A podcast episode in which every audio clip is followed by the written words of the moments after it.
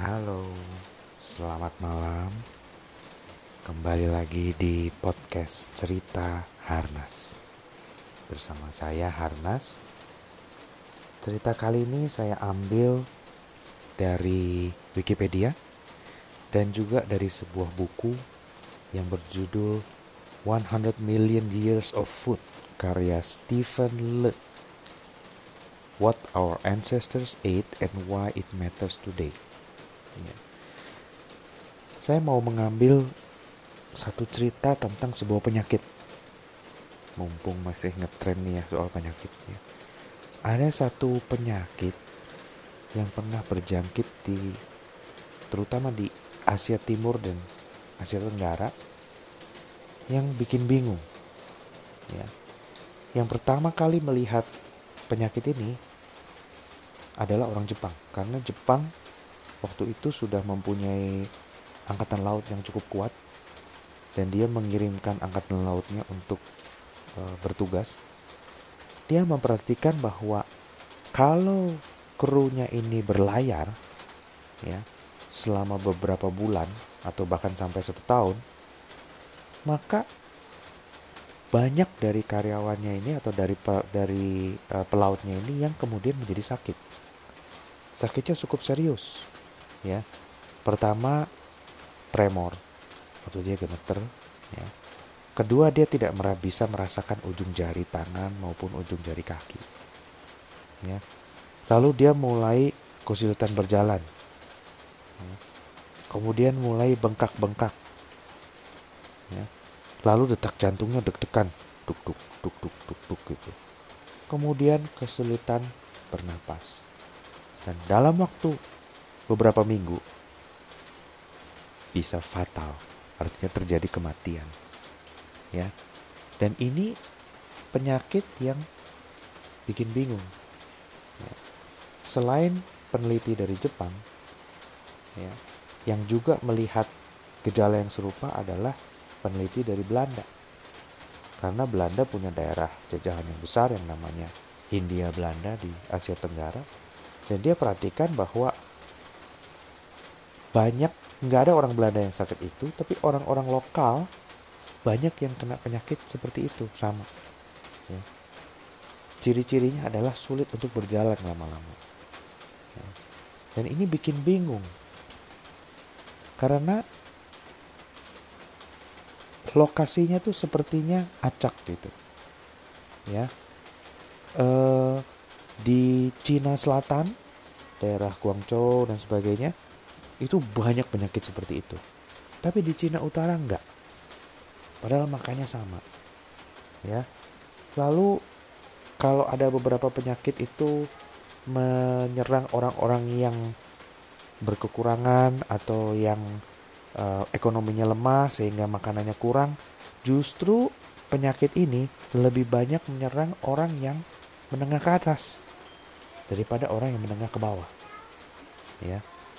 Nah ini yang membuat heran sehingga uh, membuat orang bingung. Dan waktu itu terjadi wabah kolera. Ya, kolera itu adalah penyakit menular.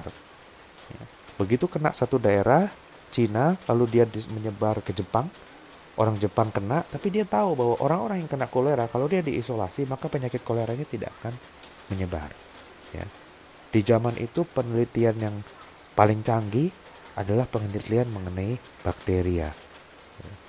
Lalu Louis Pasteur berhasil menemukan bakteri yang menyebabkan kolera. Robert Koch, satu peneliti lain, berhasil menemukan bakteri yang menyebabkan pneumonia. Tapi penyakit ini yang membuat orang gak bisa jalan, lemes, tidak bisa merasakan ujung jari kaki maupun ujung jari kanan, ya, yang terkenal kemudian dengan nama beriberi tidak ada bakteri yang bertanggung jawab terhadap penyakit ini. Bahkan kalau orangnya sakit, tinggal serumah dengan orang yang nggak sakit, tetap sama. Ya, yang sakit ya sakit, yang nggak sakit nggak sakit. Ini menjadi satu hal yang sangat misterius. Ya, bukan karena bakteri, karena udara katanya. Nggak mungkin juga, karena pelaut yang tinggal di kapal yang tiap hari kena angin laut yang segar tetap bisa kena juga. Ada yang kena, ada yang enggak. Bahkan diteliti apakah mungkin genetik. Mungkin orang-orang Asia yang rentan terhadap penyakit ini gitu. Orang-orang bule, orang-orang barat nggak bisa kena. Ya. Ternyata enggak. Gitu. Nah ada satu orang yang namanya orang Belanda yang namanya Christian Eichmann.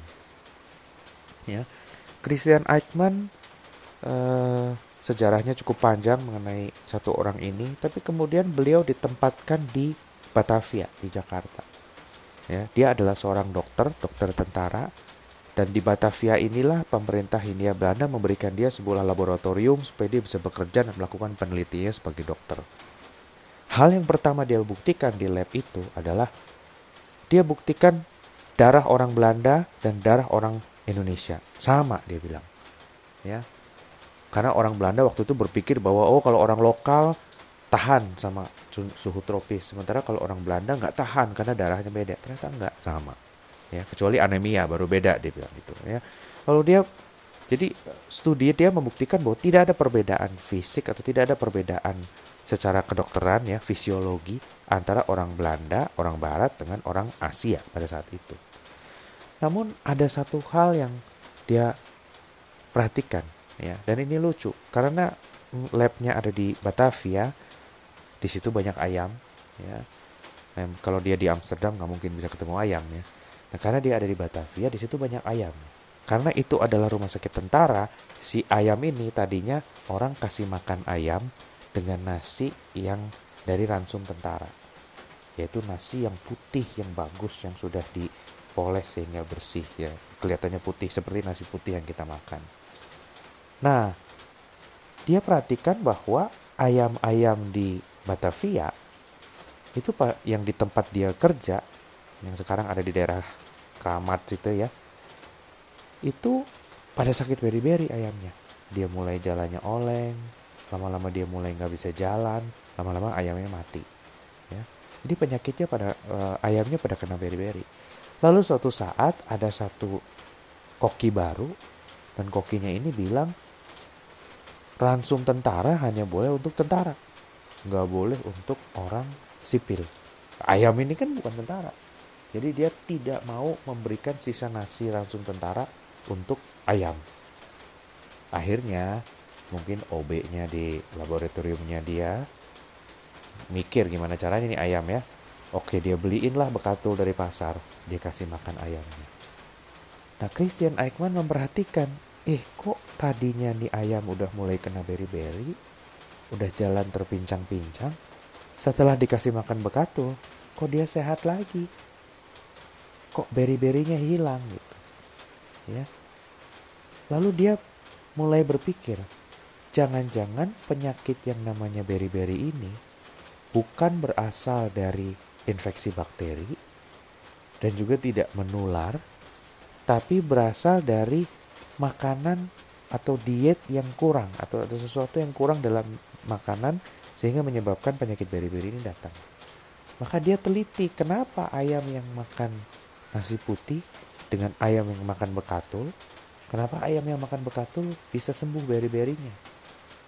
Nah, dari penelitian ini, Christian Eichmann kemudian menemukan bahwa ada satu jenis zat yang namanya tiamin atau vitamin B yang terdapat di kulit beras ya yang dibutuhkan oleh tubuh manusia supaya dia bisa berfungsi dengan normal. Kalau vitamin B atau tiamin ini diambil dari diet, maka yang terjadi adalah ada ketidakseimbangan sehingga yang terpengaruh adalah saraf. Dan kemudian timbullah penyakit yang namanya beri-beri. Jadi beri-beri merupakan akibat dari defisiensi atau kekurangan vitamin B. Ya.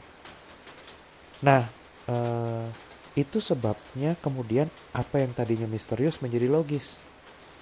Kenapa di Cina Selatan eh, penyakit ini umum tapi di Cina Utara enggak? Karena orang Cina Utara masih banyak makan gandum. Di Cina Selatan enggak ada gandum. Orang Cina Utara masih banyak makan gandum. Sehingga dia dapat asupan vitamin B dari gandumnya ya e, kenapa orang orang pelaut yang di laut kena beri-beri ini karena makan dia cuman uh, zaman itu ya ransumnya adalah nasi dengan daging sehingga tidak ada komponen yang bisa memberikan dia vitamin B. Sakitlah dia selama perjalanan itu. Kenapa rata-rata yang kena itu justru orang menengah ke atas? Orang yang menengah ke bawah enggak. Karena orang menengah ke atas makanya nasi putih. Sehingga dia yang lebih rentan terhadap peri-peri dibandingkan dengan orang menengah ke bawah yang makanya nasi yang masih ada kulitnya atau kita kenal dengan nama nasi merah.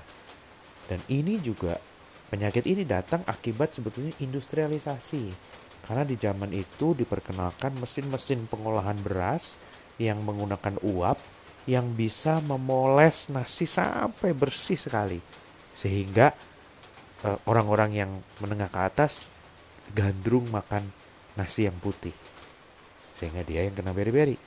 Kenapa orang barat nggak kena? Karena orang barat baik lagi, makanya gandum dan roti roti itu masih mengandung kulit-kulit gandum sehingga dia dapat makan vitamin B dari situ ya karena dia nggak makan nasi dietnya berbeda otomatis dia nggak pernah kena uh, berry-berry ya gara-gara si Christian Eichmann ini memperhatikan ayam di uh, wilayah Senen Keramat gitu ya di laboratoriumnya beliau dia dianugerahkan hadiah Nobel dan Christian Eichmann adalah pemenang hadiah Nobel yang pertama dari Hindia Belanda.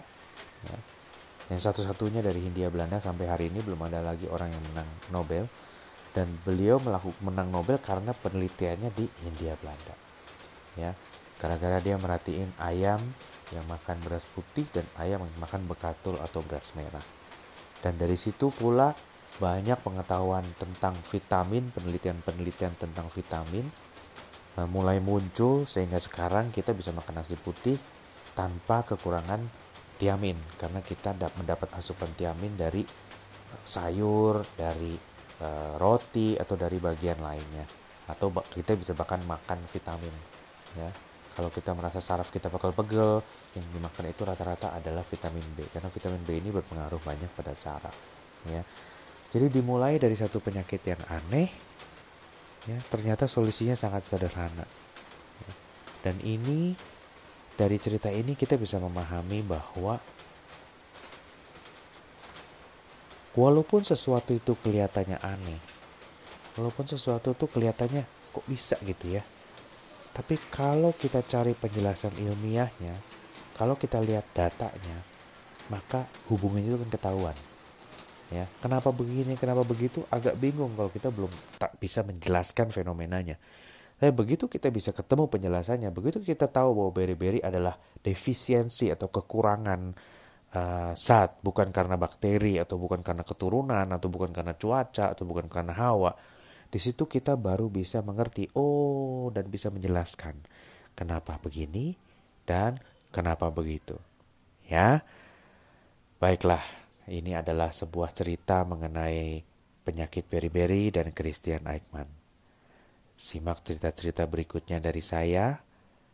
Sampai jumpa. Selamat malam. Bye.